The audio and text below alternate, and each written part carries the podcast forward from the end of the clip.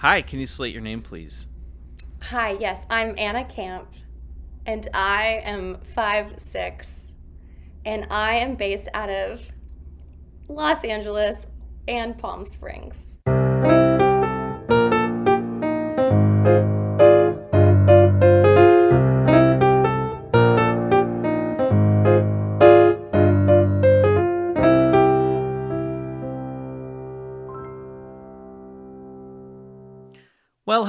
Everybody, and welcome back to Slate Your Name, the show where an actor, that's me, talks to other actors about the highs and lows of working in Hollywood.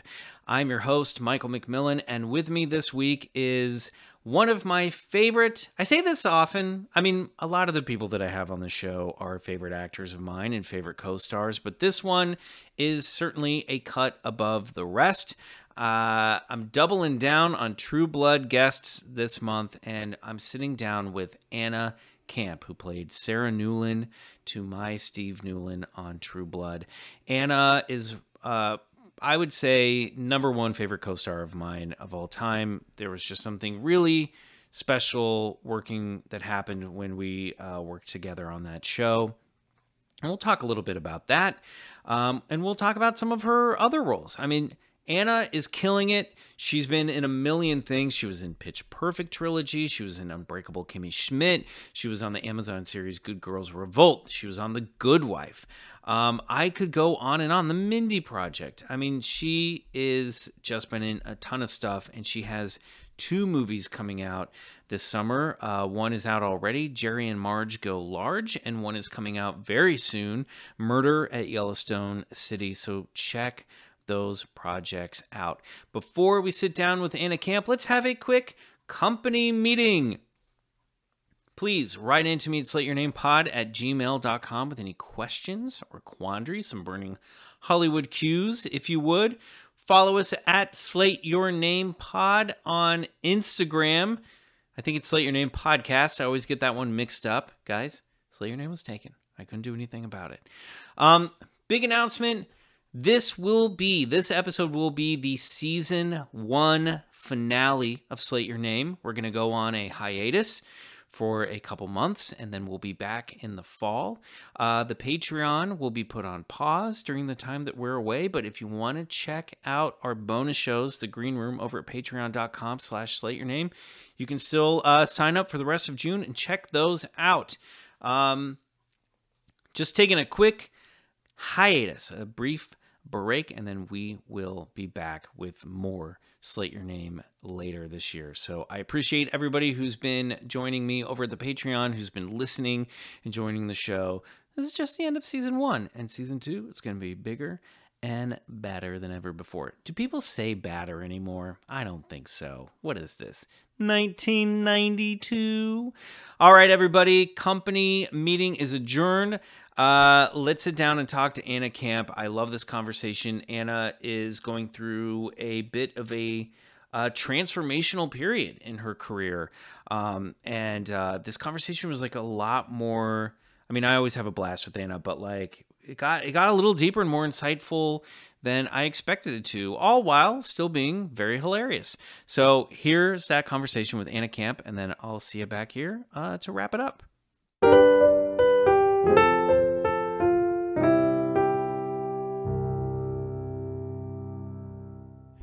And uh, my dear friend, Yeah.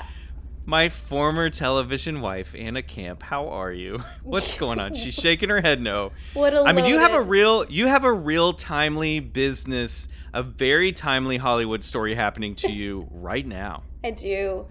How am I? That is a very loaded question. First of all, I just want to say, Michael McMillian, you are just the best. And if I could work Oh. with you every day for the rest of my life, I Aw. would because I love working with you more than anything in the I- whole world. I love working with you and it's been too damn long is all I have to say about that. Yes. Um, so you're currently we're talking. You are in North Carolina and you are in quarantine because you're filming a movie, but you tested positive for COVID and you're going out of your mind. Yeah, I'm losing my mind basically. I um I'm in I'm in Winston Salem, North Carolina. I'm on day five of quarantine. I shot two days on this really lovely movie, and I woke up Monday morning and I, I had a, a tiny tickle, you know. I didn't think really anything of it really because I've had a tickle. We used to we used to get a little tiny tickle and we were like, "Oh, this is nothing." And now we're like, "Are we going to die?" Yeah, yeah. I go downstairs. I like see other actors. I'm like, uh, like we're all masked, but I'm like, good morning, top of the morning to you. Everything is fine. and they, I take my little test upstairs in my room, and I'm sitting there, and all of a sudden, the two lines started happening, and I am getting hot. And I run back downstairs and I, I go to the COVID compliance guy who was leaving. It was like straight out of a movie. I grab his arm and I'm like, Ariel! That's his name. He's a guy. But I go, Ariel. And he goes, Yeah. And I go, and I go, come here, take a walk with me. I like get really quiet. I get really quiet and I go outside and I go, does this mean I does this mean I have COVID? Does this mean that I have COVID? And he goes, Oh my God, yeah, that's what that means. You have COVID. You have COVID here. Take another test right now. Take another test. Took another test. Says same thing, positive. And then then my life ended. And now Two two lines Two- equals COVID. COVID. So yeah, now I'm Yeah. sitting here in North Carolina, um, counting my eyelashes. you sound like someone who isn't now look no one would want to be in your position obviously. It must suck to be stuck in a hotel room uh, so there's there's that. Sure, and but as someone who recently got over covid as well it's it sucks. Mm-hmm. and uh, i got lucky it wasn't too bad. But are you somebody who like you're not good with sitting with yourself for a long period of time? Um, you know, uh, I wouldn't classify myself as good at that. You know, I I can do it for about two days. I can like watch the movies, be alone, and be like, "This is peaceful." Like I'm meditating. Like, well, how quiet is this? Like, and I'm self caring. And then the third day, I wake up, and I'm gonna rip my fuck my arms off of my body and run and scream um so it's been it's been really really really hard. And there's been like some Oh, ups and downs. like i've been crying in my car. I've been like crying in my car you know. At least you're in a confined space. Yeah then people like walk by and see me and they're like what is this girl doing? But you know whatever. It's fine. I'm i'm i'm it could be worse because i could be really sick and thank goodness i'm not really really sick so I'm sorry. I really don't mean to laugh. It's just we've been friends for a long time, and I'm not laughing at your misfortune. I'm laughing at the description of your madness. That's all. like You know, people at will be you're, people will you're be still entertaining. thank you people people will be driving and like i'll be like kind of like accidentally like turn in front of them or like someone will like lay the horn or something and i'll be like stop i have covid like i'll just like scream Why I'll- don't you stay in your hotel room? I can't. I can't. I did that for. I did it for three and a half days where I did not leave. I had Postmates coming. I like, and then like I don't feel sick, right? So I'm I'm running to my car. I'm not taking the elevator. I'm going. I'm going for a hike around this lake that like at like the weirdest hours so I don't like run into human beings. You're the first person that I've actually had a conversation with like face to face and like That yeah. sadly, and it's over Zoom. So Mhm. I like that you refer to the computer as face to face now. That's how long it's been. I have a teddy bear in the room that I talk to. Because I can't be on location in a room without something that has a face. Like, like I have to I have to have something that has a face. Are you okay? You have a you have yeah, still a little little COVID remnant there. You have a um So basically what you're telling me is you have an on location uh comfort companion in the form of a teddy bear. Does this teddy bear go with you on every shoot or is it a new teddy bear every time? This is actually a new one because I lost the last one and I don't know where he is. And this one is actually, I looked for a teddy bear, but it's actually a dog. But I, I did, I purposefully was packing to go for four weeks and I had to go out to buy a new stuffed animal to take with me. And um, it was part of my like getting stuff to pack was my new stuffed Did- animal. Now, does the dog have a name? He does, he doesn't yet. Well, we should fix that by the end of this episode. I almost- want you to think okay. Sorry. almost what? I almost said Hank because that's my dog's name. So I almost. I think Hank Hank is good. Yeah, Yeah. that's a that's a sensible substitute. Yeah. It's too bad you couldn't bring your pups with you. Oh, it's so hard, and I know you you have your doggies, and you know how hard it is to be away from from them. It's really, really, really hard, and I feel like they are forgetting about me, and they don't know. That's not them. true. Oh, They're gonna be so excited to see you when you get back. I and, hope so. and you're gonna get back, and you're gonna get back on set. Anna, you're near the. You're not too far from where you grew up. Is that correct? yeah, that's very correct. I actually spent five years in this town in Winston Salem. I went to college. oh, here. that's right. I didn't think about that. So you went to. Tell us what college that was. I went to the University of the North Carolina School of the Arts for my senior year of high school and for all four years of college. Hello. I forgot that NCSA was also a high school, like much like Interlochen, where I where I went. Interlochen, not a college, but it is a high school.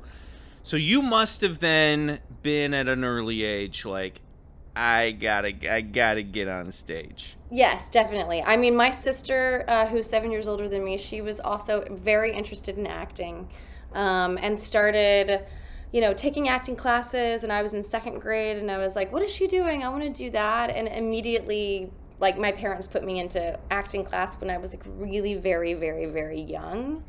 Um, and we would just like recite poems at the front of the class and stuff, but it was something that I always knew I wanted to do and um, yeah yeah i've been acting since like i guess second grade from south carolina is where i'm originally What was your from. first role? What was your first role? my very first role was in a uh, like a, like a school play it was like a dare to dare play like a dare to keep kids off drugs um, and i got cast as a drug dealer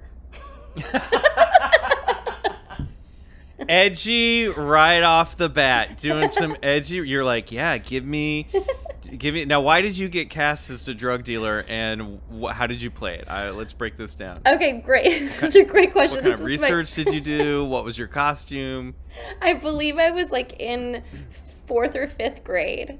And speaking of costumes, I was like, I was lost. You know, I didn't know what. To, and I remember I went home and I told my mom that I had gotten cast in the play, and then I and I got cast as a drug dealer. And I remember her being like, "Oh, well, that's not. That's really nice." And I remember telling her that it wasn't just me as a drug dealer. I was like in a group of drug dealers.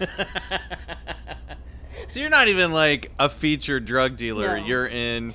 You're like in a gang of drug I'm like dealers. drug What were- dealer number four. what were you selling? gummy uh, no jelly beans they gave us bags of jelly beans i'm not kidding to sell and i remember Were they supposed to be pills? i guess so uppers downers you know quaaludes I like I also feel like PCP was big in Dare back when we were kids. I mean, I'm older than you, but when I I remember being like hearing a lot about like PCP and angel dust and not being not being sure Yes. about what those things were, but that that came up a lot in Dare and I'm like, "What? Who's getting a hold of this stuff?" yeah i remember pcp a lot too and, and i'm being like what the like i'm in fourth grade what, what am i needing to get like talk about pcp for like i don't even know what it stands for now I don't know what it is now. I just know it's scary and I need to stay away from it. i kind of wish i had some Just kidding. Don't don't do drugs, kids. I asked my mom though, what should I wear, and, and we we finally settled. because listen, my mom doesn't own a pair of blue jeans. Okay, like so, I bought my mother her only pair of blue jeans because she is a classy Southern lady, and she Got took it. them to go get tailored and all of this stuff. So finally, we settled on me wearing cut off denim shorts. okay. Hardcore. Because that, in your mom's eyes, like, this is what trash dress is like. Hot trash. Yes, this is Mm-hmm. what. Yeah, somebody who's selling drugs is gonna wear cut off denim shorts for sure. Fake mustache? Did you did you gender? Did you go re- reverse gender casting on this one? I don't think at that time in South Carolina they were really accepting of of, of Got that or yeah. So Uh-huh. I, I was just me. Okay. Yeah. Hat, any kind of like other accoutrements, or any signal? Oh, yeah. Definitely had a hat, and I, I think at the I, I'm having a vague memory now, or I'm hoping I'm not just making this up because I'm having a memory of like the last minute before walking out on stage, taking the ball cap and tw- twisting it around, you know, Yeah. like going making that it. last trusting your instincts, making that last minute choice. Like, you know what? I do think I do think she do this. Yeah, being like, I, I should do it. No, wait, no, just do it. Boom. And then like walking out and going, aren't you glad that you like felt that rush of like maybe this is wrong, but maybe this could be oh so right. Taking a risk. I love it. yeah, I think Someone appreciated it. I think Somebody appreciated it out there. Yeah, they they didn't buy my drugs because you know part of the play was to say no, but I definitely tried my best.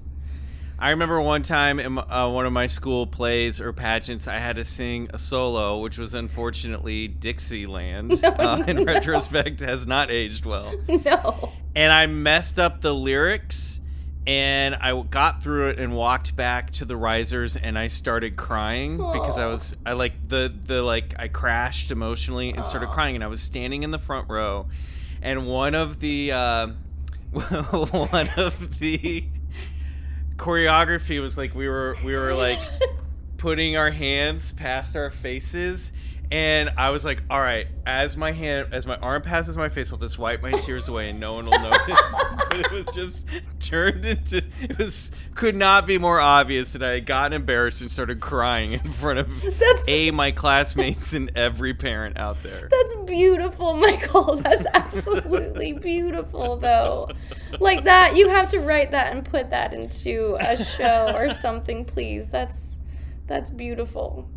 I should, I mean, a part of me felt like I should quit then and there, but I persevered. So you, when, so you started as a drug dealer. Started. started off and then obviously you got you got the taste for it you got hooked what was like what was growing up doing theater like where you were at when, how did you make the transition from from school stuff to like okay now i'm going to high school for this Um, well, uh, I grew up in Columbia, South Carolina, where I got my drug dealer first part. Um, and there was a really great community, like theater community there. So there's this um, awesome school that I started taking classes at called Workshop Theater. It was after school, like not connected to the school at all, where my sister was taking classes with this amazing teacher named Mary Jeffcoat. Shout out to Mary. She's an incredible, incredible teacher, one of my very first teachers um, and just was taking classes and, and they also put on plays so it was like a community theater. Um, and i auditioned for annie and i did not get in. Really upset. Wow. big bummer. They're like sorry no one sells any drugs in this play. Apparently i was just too edgy right for annie. Yeah. Uh, they saw that performance and they were like i don't know she doesn't seem to be the right fit for annie I auditioned for that community theater actually a lot. Like there was a, another play called Ruthless that I crushed that audition for like the lead musical, like a little girl. I did not get in. I was in my room for a week. I was so devastated, so disappointed. And then they were doing The Crucible. And um, I was too young. I was just a little too young. This is high school to play Abigail, and I really wanted to play Abigail, but they cast a college student. But I got cast as Mercy Lewis, so it was my first Mm. big community theater role in like a pretty adult, you know, a controversial play, Arthur Miller. I mean, like I was kind of even just starting to really appreciate literature and Shakespeare and really good theater and really good playwrights. Um, so that was my very first community theater role.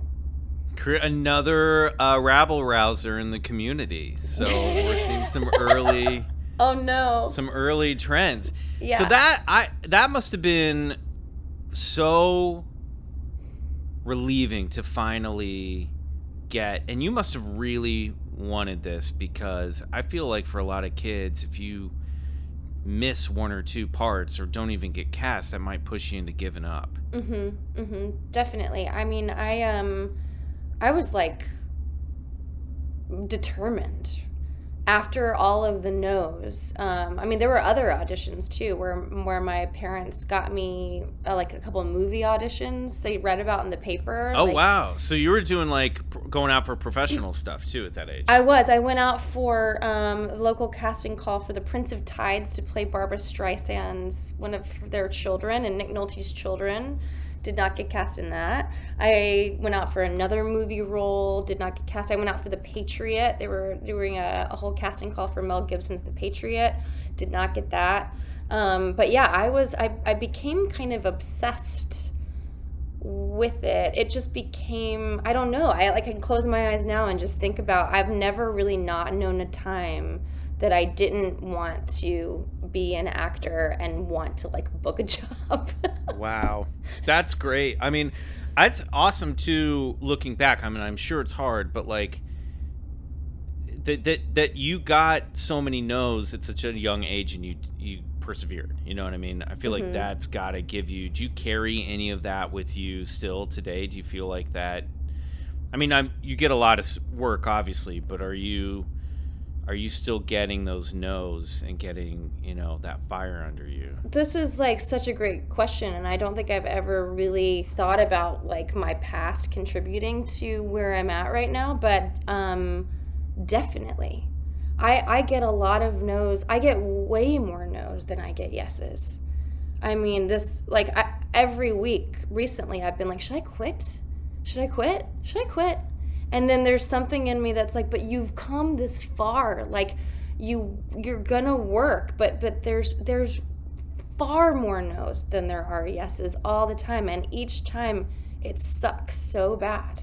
It doesn't change but that fire and that hunger to want to get that yes has it- it's it's still there. I mean it's definitely hard but it's still there. What is the thing? What are you after? Like, what is if if you imagine a moment in your future where because I can and we were we're going to go down your IMDb and I mean like you've been working consistently. Like, I remember after season two of True Blood when we both stepped away from the show for a minute, and I remember being like, "Hey, I got a job," and you're like, "I got a job, I got a job, I got a job," and I was like, "Damn, Anna's like." Really taking off. And i feel like your trajectory has not i'm sure it feels different for everybody but like from someone standing outside it's just like boom boom boom boom boom. Like i feel like you i've really been excited in watching your career take off. Oh, and thanks um michael. so what is it like when are you gonna go all right now i've achieved what young anna back home uh, my young drug deal dealing pcp dealing witch accusing uh, character actor you know like when when is it enough for you what, what what's the goal here Wow. Um I think I don't know how really people perceive me and I know I shouldn't really care, but in this business it is has a lot to do with how people perceive you and how um and and that in turn will open up opportunities for stronger more um, deeper roles I I don't know how the industry sees me, but I don't I this is I've never really said this out loud. I don't think that I don't know if I'm taken seriously as an actress Hmm. in this what do you mean how so um I think that I, I I've had to say no to a lot of like similar roles lately that I just creatively am like completely maxed out of doing like the type A pitch perfect um blonde not very smart or or, or just like that typical role where I just um I'm like creatively I can't do that anymore because there's like so much more that I want to do and want to show people that I can do. So I think that like once I get a role and people get to see that role and they go, "Oh my god, like like that's not the girl that I was watching all these years. Like Anna Camp is more than just who I thought she was." I think that's when I'll start to go at least crack open the feeling of take, being taken seriously as an actress in this business.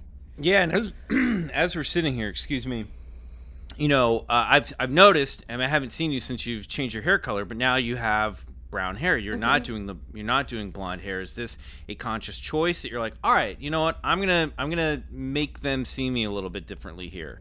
Yeah, I, I definitely got this uh, a job where I where I hope that people are gonna start to like see in this like amazing movie where I had to dye my hair. They didn't they didn't ask me to, but I was like, fuck it, I'm doing this. Like I want to like go there, um, and I'm in the middle of kind of taking the wheel and like steering my career into that direction, um, and hopefully kind of um, shattering the perception of, of what people see me or how they saw me before. Or um, perhaps I'm just sort of bored of those roles, so I've grown out of them, and I'm just like, I would rather work on things that nobody sees, but like continue to sort of change my uh, creative journey and and just do different types of roles so yeah it definitely like happened by by getting this this job but now i'm like i'm not going back blonde for a long time and i'm gonna say no to the, those roles like It's so crazy. I mean, this is also like.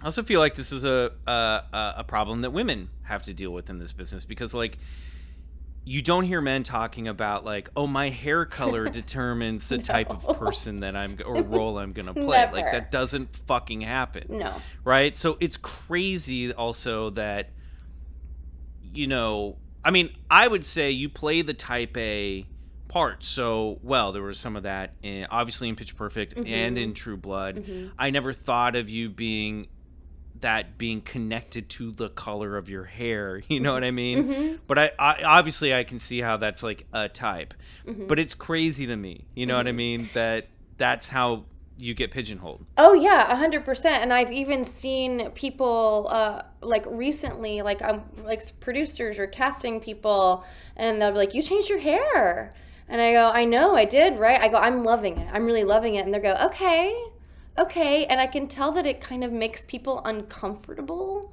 Like certain people, like uh, recently, where where they're like, "But but you were that, you were that person." And you were we could I- type you Yeah. we could type you so well right here yeah, and weren't you comfortable like in that place because you're Anna Camp, the blonde girl, and you were working all the time, and um, there's like this amazing like role where you get to sort of play, you know, Sarah Newlin mixed with Aubrey. Like, wouldn't that be great? And I'm like, I I, I can't physically, I, I like can't do that anymore. Maybe one day I'll go back to it, but I just like as a person, I I. I can't even approach a role like that. I just it makes my head hurt. yeah you know? Well, I feel like people don't even know. Maybe the general audience doesn't know that you've also done a ton of theater. Like you spent time, you know, doing theater in New York. You know, and Mm-hmm. I would imagine playing more of a range of roles in theater than maybe you've gotten a chance to on screen. I don't. I don't know. Uh, You're 100% right. No, I, I've definitely like where I where I feel like I've gotten the best roles of my life have been on stage in New York, and people have no idea, and they only see me as Aubrey from Pitch Perfect, and I don't want to like rag on that too much because that definitely changed my career in like an amazing way. Um, but I, I don't consider my like I that was just a job that I auditioned for, right? Like I didn't go to college thinking I'm gonna play the uptight blonde girl forever. No, I like was on on uh, stage d- doing a play actually in New York and auditioned for Pitch Perfect, and it was just like a job that I like happened to get. I'm super grateful that I got it, but that definitely put me on a path and in a lane in Hollywood where people were like, "Oh, she's from the teen movie." Where she plays the bitch. hmm and now I have to work really hard to dig myself out of that niche little character type. Yeah, it's interesting because I feel like part of the thing you want, you know, is to have the thing, have the hook that people can go, okay, great, we know exactly where to fit you because that puts you in demand. You know, one of the things that I feel like has gotten in my way as an actor is I'm sort of not quite enough one of anything. So sometimes that helps because they'll be like, "Oh, we don't, we can't find the right person for this, so you kind of fit fit it Mm-hmm. just by just by being sort of out in a in a couple different columns, you know. So sometimes I'm like, boy, I wish I was way more leading man, or I wish I was way more charactery, because sometimes I'm caught between those. But you're worlds, far so- more interesting than any of those types. Like that's Oh. the thing. But but but Hol- you are. But but that means you're so much more versatile. But I understand what you're saying about that. Like it could be easier if you were just that type. Or I feel like that. Same for me. Is like I I'm not like a modelly actress, right? I'm not like that girl, but I'm also not like the charactery like gal. You know what I mean? So I just it, it, in some ways it makes it harder but when that right role comes along for you and and for me hopefully it'll go oh and and everybody will it'll like happen and then and people will see us for like the talented people that we are and i because you are you're like far, far more interesting than any like you, sort of go you could go any way in any of those like roles so Well, I think so. I I would I would thank you, and I but I I think you exemplify that as well. I mean, just working together on True Blood, you know, there was some magic there with you, me, and I felt Ryan, Yeah. especially where I was like, oh, I am for sure playing with two actors that don't, you know, and there's a perfect case, right? Kwanten was like, you know, had rolled out of like the WB surfer role. You know, here's a guy who is, you know, a body, you know, Yeah. cast probably t- to be shirtless in a lot of stuff. Definitely. You like you would- Australian, like perfect looking. Yeah, and turns out to be one of the funniest, most creative, weirdest, Yes. you know, actors I've ever worked with who on each take would give you a different read, a different intention on the line without being prompted to. And it kept everything so fresh. And you were the same way. I was like, Mm-hmm. oh, I can throw any ball over to you and you will, you'll like, catch it and throw it right back in a Mhm. very fun and unexpected way. I don't know if there's ever been a moment um, where I've clicked so quickly with a co-star than I than I I think I did with you on on that Oh set. you man, know? I know. I know. It happened so fast. It happened like the first day at the table read where I was like, oh my God, like my dream scene partner is like right here. Like, oh my God, like the possibilities are going to be endless because we just felt so comfortable around each other.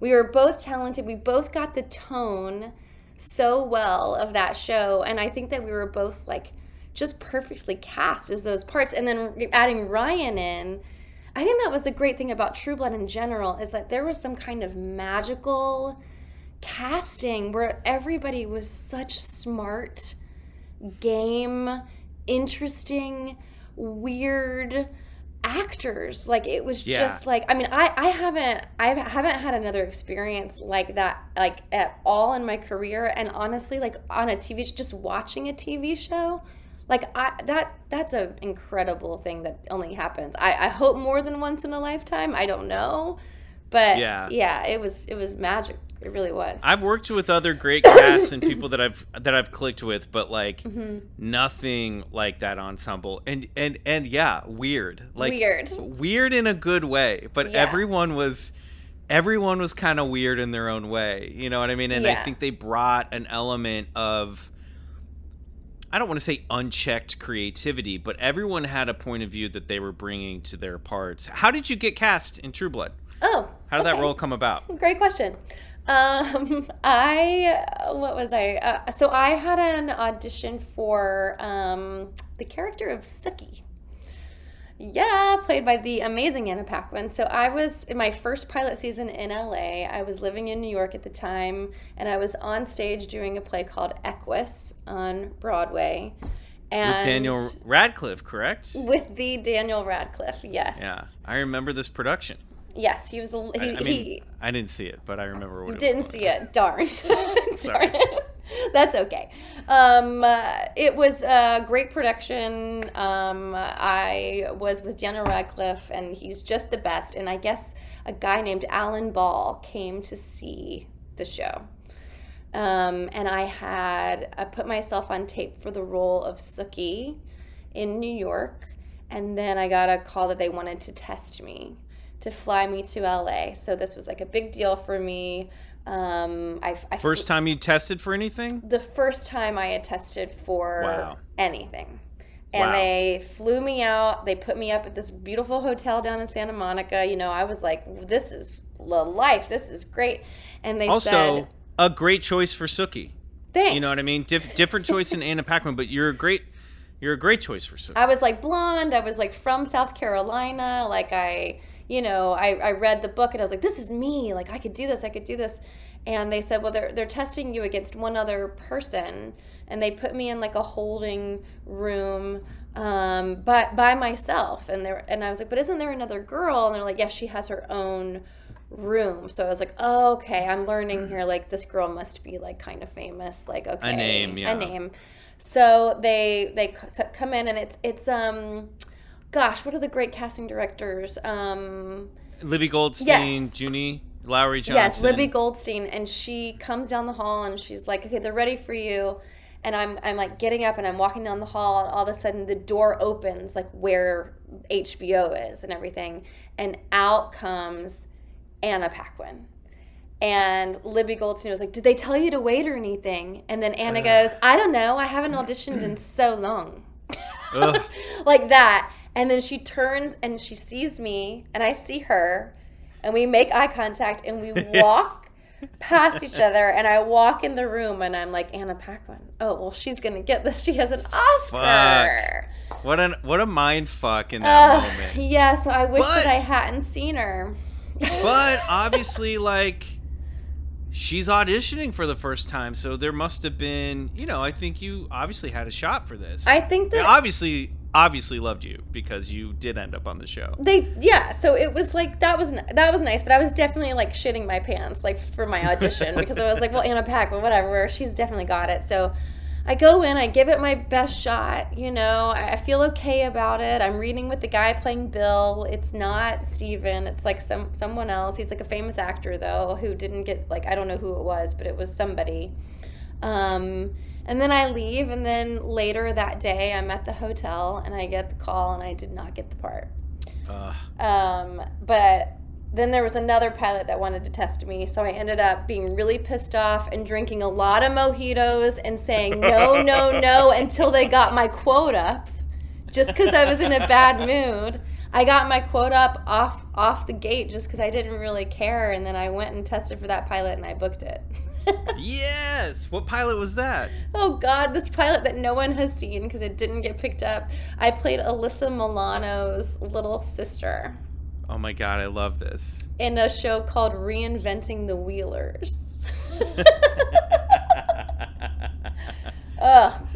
It was funny. It was fine. It was okay. It was um my the my mom uh, Ted Danson's wife um what's her name? Oh God. Mary Steenburgen. Mary Steenburgen played my mom and she was like incredible. Perfect casting. Perfect casting. So no one will ever see it. No one saw it, but I did get Was my it quota. single cam? Multicam? What was single. it? Was It? was a single cam, and it shot in Charleston, South Carolina, which was great. Which is great. What and network? I think it was the WB. I'm pretty yeah, sure. Yeah. Yeah. It sounds like a W. If it's shooting out there and Yeah. it's got that title, sounds like a W. It was like the time. family, like southern, you know, Yeah. like what's Oh going God, on in our lives. Yeah. All right, well, we're going to take a quick break, and when we come back, we're going to talk about some of those other roles that you did book um, for Anna Camp. All right, here we go. We'll be right back. Bye.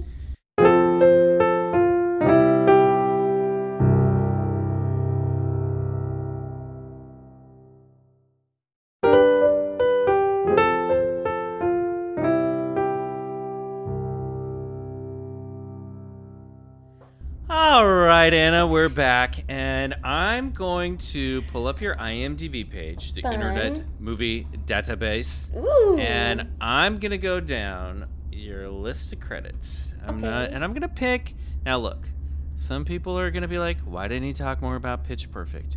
Uh, why didn't they talk more about True Blood?" Because here's the deal. Sometimes I want to talk about some of the roles that are from your past, some that maybe are a little more obscure. It's tough because you've been on a ton of very popular shows. I mean, my God, this this list doesn't end. And you have accomplished a lot. But I'm going to name some characters, and then you're going to tell me what show that character was from. And we'll, we might hit some. We might hit some real iconic, iconic ones here. But let's. Oh, how about this? Okay. Let's start with Becca French. The role of Becca French. Becca French. I don't even Uh-huh. know. Wait a minute. this isn't. Is this I can give you years. No. Give me a hint. Becca French? 2008. 2008. Becca French. Becca Yeah. French. Um, I'm gonna pull up now. Oh, this seems to be Becca an independent film with some big actors. Wait a minute. Is this Pretty Bird? This is Pretty Bird. what was Pretty Oh, Bird? Pretty Bird. Pretty Bird was a movie that went to Sundance starring Paul Giamatti and Billy Crudup, directed by Paul Schneider. And I had scenes with both Billy and Paul. And it was one of my first jobs I ever booked off of a self tape. Wow. Yeah. I played a real estate agent who had a couple scenes. Um, who was like their crazy neighbor and they were like building like a rocket and I was like, What are you guys doing? Like stuff like that. but like better. What's going on in here? you know, I was like, My name is Becca French and what are you guys up to? Becca French, she's got to know what's going What's on going in that on? backyard. What's going on, Billy What- Crudup? This is Becca What's French. What's happening with this man's midlife crisis? Paul Becca French is going to be there to find out. that was better than my performance in that movie as Becca French. Guys, Pretty Bird, look it up. I'm sure it's on your favorite streaming service. All right, here's one. This is a little. Here's one. Candice Dykstra. Candice Dykstra. Yes, that was my role on Glee. Glee. Did you sing on Glee? I wanted to sing. I had to audition. I had to sing, um, but they cut the song because they said it was the finale, and then we never shot it. We never shot the song. It was like a flashback because I was like a crazy judge, and I was supposed to sing "Funny Girl." Oh, yeah. This is in sectionals. And the yeah. episode sectionals. Um, you you have a voice, obviously. We've heard. it. where did where did the singing come from? We haven't talked about that. You know what I mean? Did you sing? Were you doing musical theater growing up? Um. Yeah. Yeah. I, I think so. From yeah. From what I remember, I was doing some musical theater growing up. I've always like liked to sing. I never considered myself like a singer, but Similar, um. yeah. You know. But I. But I. But I enjoy the singing. I enjoy. T- I Yeah. enjoy singing. I do. Yes. But you weren't like taking voice lessons and doing that whole track growing up. You just have a naturally nice voice. I didn't start taking voice lessons until I went to college, and then we really started digging in and like refining it. And I was like, oh, maybe I have some like it's some talent here. But yeah, I was just like auditioning for Annie and not getting the part, kind of stuff. Were you a musical theater major at NCSA?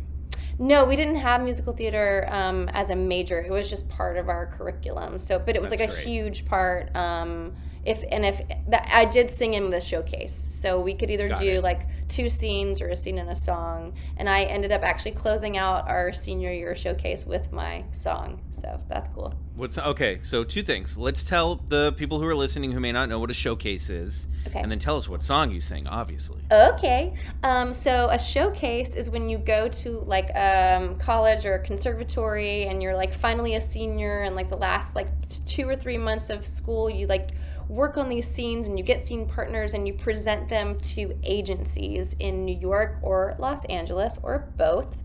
Um, and agencies come or or casting people come and they see you um, and you either get an agent or or, or something like that. So um, yes so we had showcases and now they're all online i think which is like pretty weird and i've been watching Wow. my schools like showcases and it's it, it must be really hard um, to be doing it all online. I just find that to be so intensely like I mean, disconnecting that's how we're auditioning now. I feel like Mhm. so. I, they might as well get used to it. No, you you're, what I right. mean? You're right. Because I like suck at self tapes. I'm like the worst at self tapes. Oh my really. God. Why do you say that? because I've in my in my how many years have I been acting? Like twenty years or something. I've only booked two jobs from a self tape. Uh, Pretty Bird. Wait, which was it? What was the other one? Pretty you booked? Bird. I forgot. Pretty, Bird. and then the la- the last one was like the most recent, which was Jerry and Marge Go Large. Oh wow. Oh great. Yeah, Well, you uh, you booked something recently. You're good. yeah, but that's like like a, over a decade in between. That's a long time. It's tough. I mean, the thing. What what is it specifically about a self tape? Do you feel like holds you back, if if anything? Which I doubt. Oh. I mean, I like to I'm be curious. in a room with people. I like to kind of joke. I like to I like to take notes from a director. I feel like I can whatever they need or want or even like I can read the room, like the tone Yep. of the way they talk to me and how they're even sitting there or breathing. I I feel like I can like, oh, I know what kind of character they want from this. But I go out and I and I have to do it all on, on my own with like a, a reader, you know, my boyfriend, God bless his heart, and like lighting it and and I always feel just like it's painful. It just feels painful to my soul because it doesn't feel like I'm acting. It feels like I'm selling something that I don't know how to sell. It takes, yeah, I think it really distills the process down to like the most transactional part of an audition, which is I'm going to say this, you're going to look at it, and you're going to say yes or no. Yeah. And I and I and I think that going into a room is a skill. It's a skill that comes with auditioning, and part of the reason I know I've gotten jobs in the past is being able to take notes and adjust on a dime and have the director or producer go, "Oh, this guy gets it. He can take a note and he can." I've also lost, I think, jobs in the moments when in the room I'm like, "Oh, I do not understand what Sure. this director Mhm. wants," you know? So that is part of the process that we just don't have right now. And if any casting directors or agents are listening to this, Mhm. and I hope there are some like we need to figure like figure out a way, you know. I've Mhm. even had call I've had callbacks on over Zoom and booked jobs doing that Yeah. because I know that I've taken a note and the Mhm. director's like, "Cool, great. I don't have to worry about this actor on set. I, I know that I'll be able to talk to them." That's And the you just don't get that with the self tape. No, and it's like, how am I going to nail it on the first try? Like, I, I, I just like this is like my take. I, I also sometimes am like, I, I don't know if I intentionally try to be neutral. So they're like, but then that won't get anywhere. But then if I make a crazy choice, I've also never booked from that either. And I feel like they just want to see the the performance and see the role that's going to end up being there on the day when you make a self tape. And I just don't think that I've ever done done that in a self tape. Done what I'm going to do on the day in I my. I think very few. Like I think very few actors that. have. No, I think very few. I think very few actors have, and I think that that is such a challenge because you really are just going in blind. You are Yeah. just taking. I think in some ways it's made me sharper in terms of like, well, I am for sure coming in off book Yeah. and I am I am like here are the clear choices I'm making. There's not going to be I mean obviously you want to keep some spontaneity in it. You know, I just did one today where I was like, "All right, okay, I got it. I got the thing."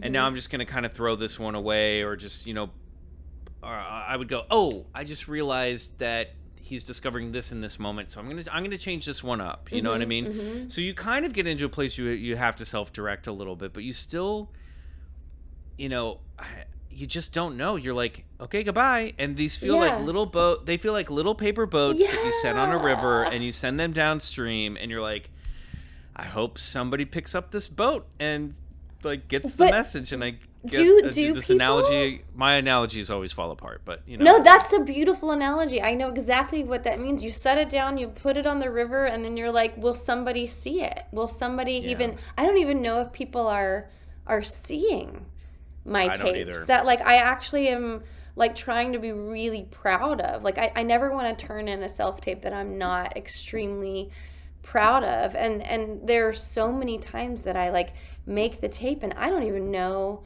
if like casting is seeing it. Like who who knows? It's just like it's gonna be weird if and when we go back to mm-hmm. being in the room because I think there's gonna be a lot of starts and stops mm-hmm. because now we've gotten into the use of like, eh, I don't like that. I'm gonna start over, and maybe that maybe that's a good thing. You know. Mm-hmm. Where you could be like, you know what? Let me take it back because that used to be a thing that if I ever did that, I'd be like, oh no. Oh, I You know remember. I yeah, mean? yeah, yeah. Oh no, I had to stop and start over, and I felt so exposed and so embarrassed. But But usually that actually ends up being a good thing.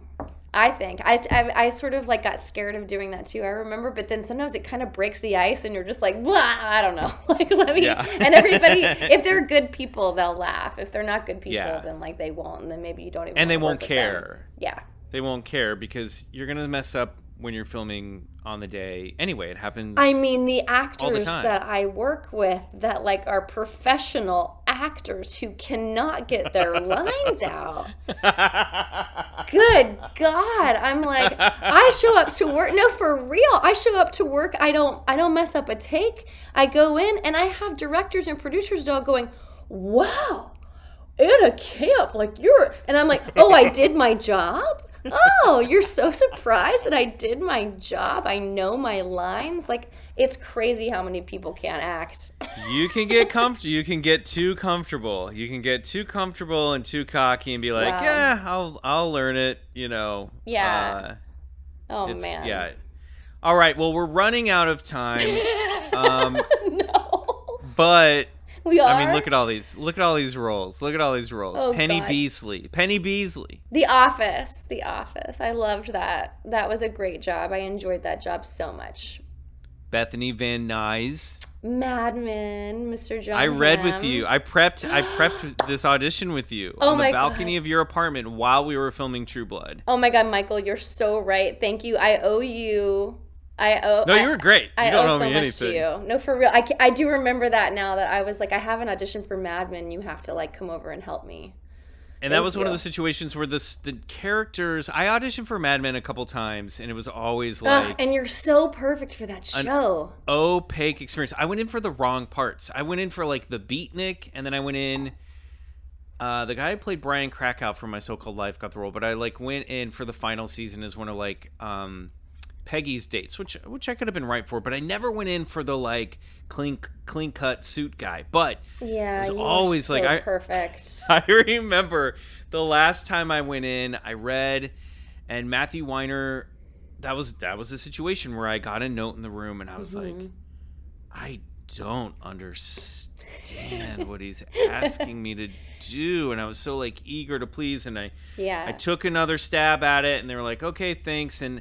As I was leaving the room, I turned around to close the door, and I made the mistake of looking over my shoulder, and he was just like looking down in his lap and shaking his head, like no. And I was just like, Oh, no, God, I didn't get it. But but um, that's one where like the character names aren't what they are because they you know it's all kind of secret. So they yeah, the scene yeah. when we read it, I remember thinking like I think this is Don Draper. I think this character this character is written like Don Draper. You were saying you know that, but I, mean? just couldn't believe it because I was like, "There's no way." But the character was like a character named Dan or something that Mm. similar. And I remember being like, "There's no way. There's no way. It's just like a new guy." And then I went in, and like there was a girl, all the girls lined up in the hallway downtown at that studio, and they all looked beautiful in their 1960s clothes. And they call me in, and like it's Matthew Weiner, just Matthew Weiner there and I do the scene, but then no, no, I do the scene once, and he goes, "Okay, you do it again. Now, do you have any questions?" And I said, "Yes. Who is Dan?" And he goes, "Don't worry about it. Just do the scene." Hmm. And I said, "Okay." And I did the scene, and then took a note, and then left and threw my sides in the trash. And I was like, "Well, that was my one little brush with Mad Men. You know, my favorite show Yeah. of all time." And then I got the call. I think the next day that I got the part. Amazing. was freaking out.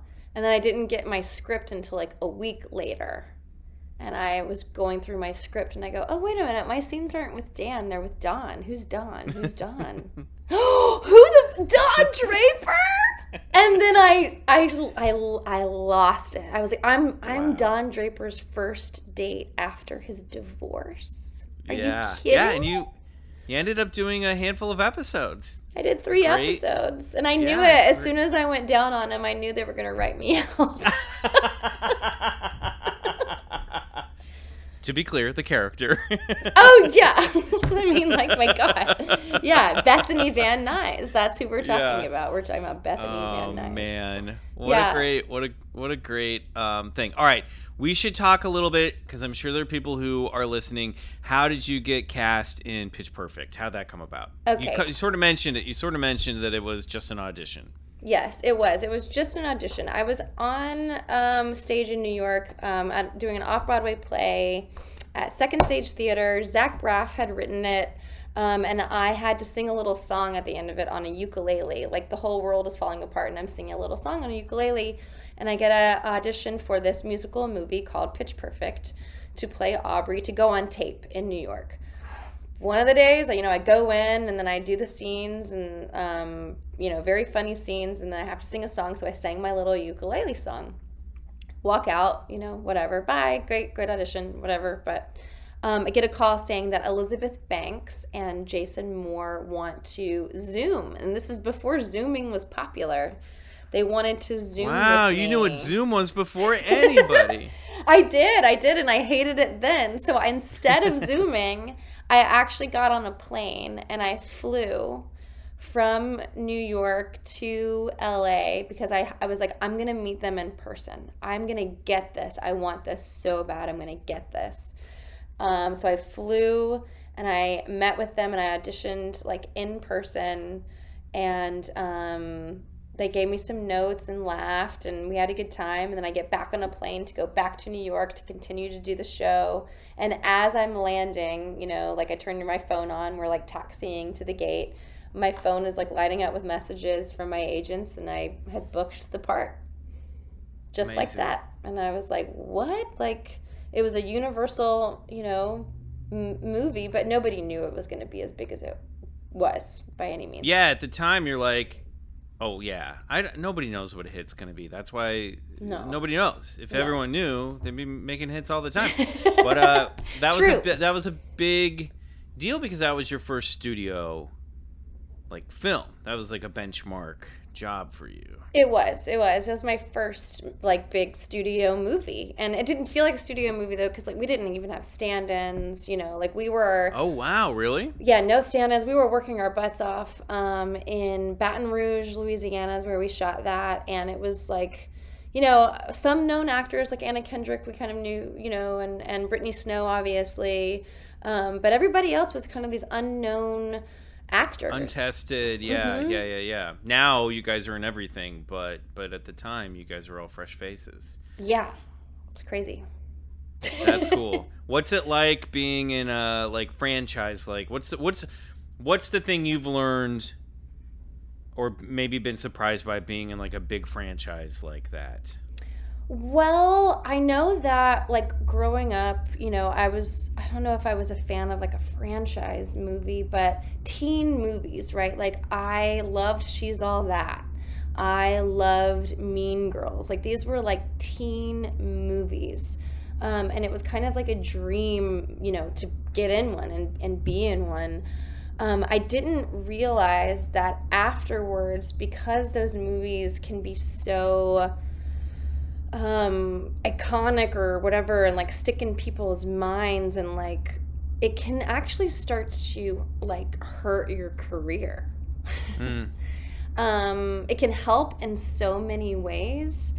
Um but i i didn't i don't know i don't know. I i have like a very you know i i love the fans i love the fandom. I'm so happy that i was a part of that. My god like that's like so amazing but i definitely feel like it is it's hard for people to see past that Mhm. now Mhm. um so i'm just i don't know i don't know if i'm answering your question totally, No, no, I think but- I think that's it. Yeah, I mean that makes sense with something that's so universally big. You know Mhm. that you you can be sort of uh, pu- put there permanently. You know what I mean? Which yeah which is why I respect you for bucking the trend. You know, and trying to re, you know being in a being in a phase where you seem to be reinventing yourself, you know, Mhm. or sho- not if not reinventing yourself, showing Mhm. showing people that like I got range, I can play more than just this here. It's like I got cast as a character of Anna Camp. Mm-hmm. It's like I've been cast as this girl when that's not even me. mm-hmm. It's so it's like I Mhm. have to now it's comfortable to live in that place of who that person was or who people think that person is, that actress is, but that was just also a character. How much of that do you think comes from and and we all do this, you know, especially in the professional world. How much of that do you think comes from maybe something that you uh, uh, uh, an- edifice or artifice that you're putting on or a mask you're putting on when you're going into rooms? Mhm. Are you do you feel like you created a Anna Camp persona when you were auditioning and stuff and now you're sort of like trying to dismantle that or was it just do you feel it's just a way that you you've been perceived? I definitely feel like I played a part in that.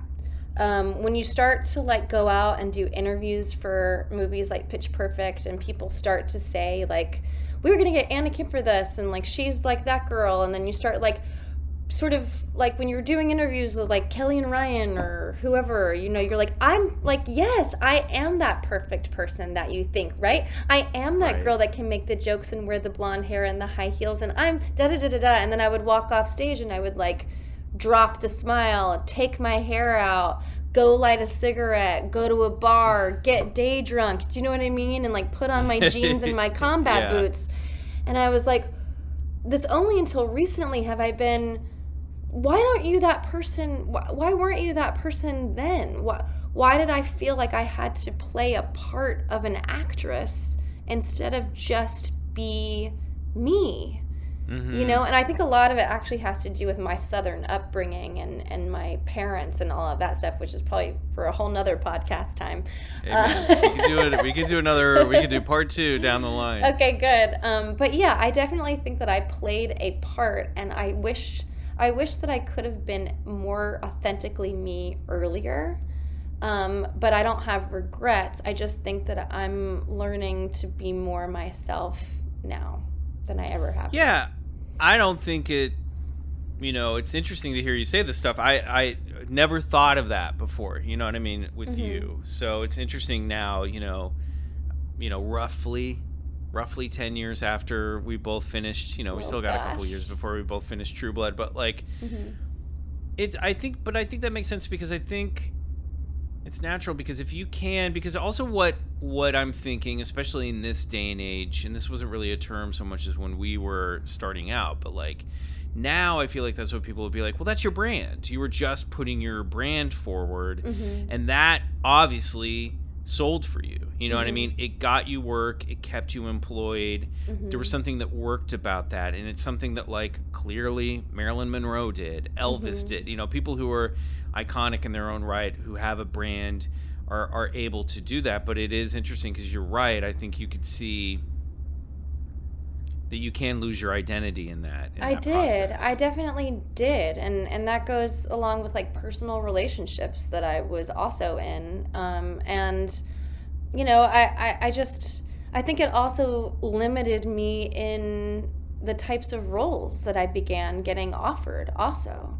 so there's been like a whole like transformation going on with me personally that I am trying to like bring my career on board with me as well and it, it's not easy work like that i'm doing you know right now because like it's scary because i'm, I'm just like are people going to take me seriously as an actress Right. like i hope I think i, hope that they do I, I think if you stay true to yourself i mean you it sounds like you're following an artistic path you know what i mean Mhm, I think that's exciting. You've Mhm. done you've done the other stuff. you did it. mhm, mhm. Mission accomplished. And now you're still you're, you're it's not like you're not getting work. You're working.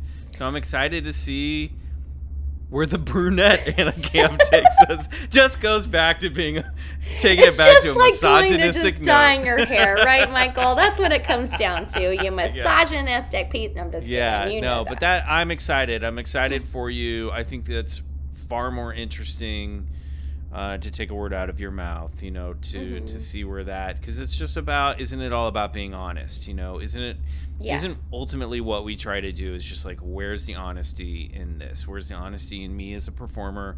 Where's the Mm-hmm. honesty in this, you know, this character? Mm-hmm. Um, I think that that takes, you know, that takes bravery to do that and good good on you. Thank you, thank you. I'm I'm not gonna stop. I'm gonna keep getting those no's and trudging forward to the yeses. So no That's all matter you- all- what it takes. Great. Um, where can people find you? Uh, should you want to be found? In in Winston Salem, North Carolina, having COVID. Somebody visit Don't me. get too close. Um, no, people can find me. At, I'm on Instagram. Is that what you're talking about? The Yeah, social yeah, medias? social media Okay. or whatever people can I'm- follow. Or if you have any, At the real Anna Camp, which I wish it was just Anna Camp, but it was the real Anna Camp from years ago. great. And on Twitter. Um, and on Twitter, and then uh, anything coming out soon that you want to plug to have people keep an eye out for? I do. I have a couple little things. Um, so Jerry and Marge go large. It's just out today. Today is the day. Is it really? It's out. Yeah, Paramount Plus. Today is the day that we're Oh, recording. shit. So Oh, it great. just I'm ha- it just watch that dropped tonight. Thank you. And then on June 24th, which is later this exact month, uh, there is a movie called Murder at Yellowstone City, which is a western. Yeah. Um, and that'll be in theaters and also, I believe, streaming on Apple TV.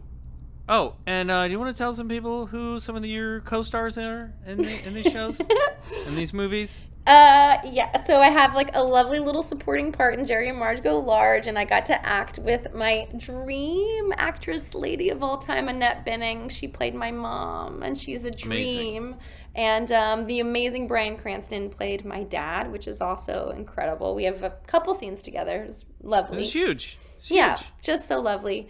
Um, and then in the Western, um, Gabriel Byrne is incredible One of my favorites. wonderful actor. Thomas Jane played my husband, and he is a, a renegade of a man. You know, he really is. Um, and Isaiah Mustafa plays the lead in it, and he's absolutely Oh, wow. incredible. And I think he's just going to be a huge star. Wow, great. Cannot wait. All right, you're going to come join me in the green room. Mm-hmm. Uh, can you tease our listeners who might want to join us over at patreon.com slash slate your name what story you're going to be sharing over there? Yes, I can. So, um, you asked me to come up with like a fun, crazy, bad, whatever weird story of like my career, and I'm gonna talk about one of my very first commercial auditions for Axe body spray. Oh, cannot wait for this. Amazing. Anna Camp, thank you so much for being on the show. Uh, it's truly uh, uh, uh, a privilege and a pleasure. oh, thank you. You're the best.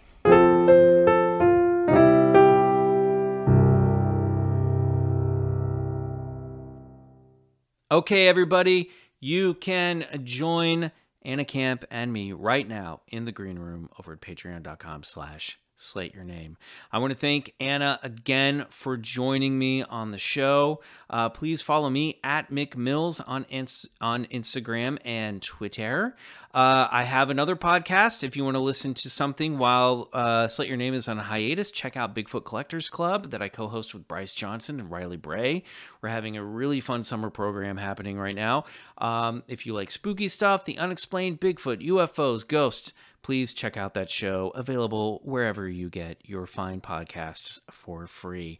I want to thank Noah Kopfer for editing and engineering this episode. Thank you, Noah.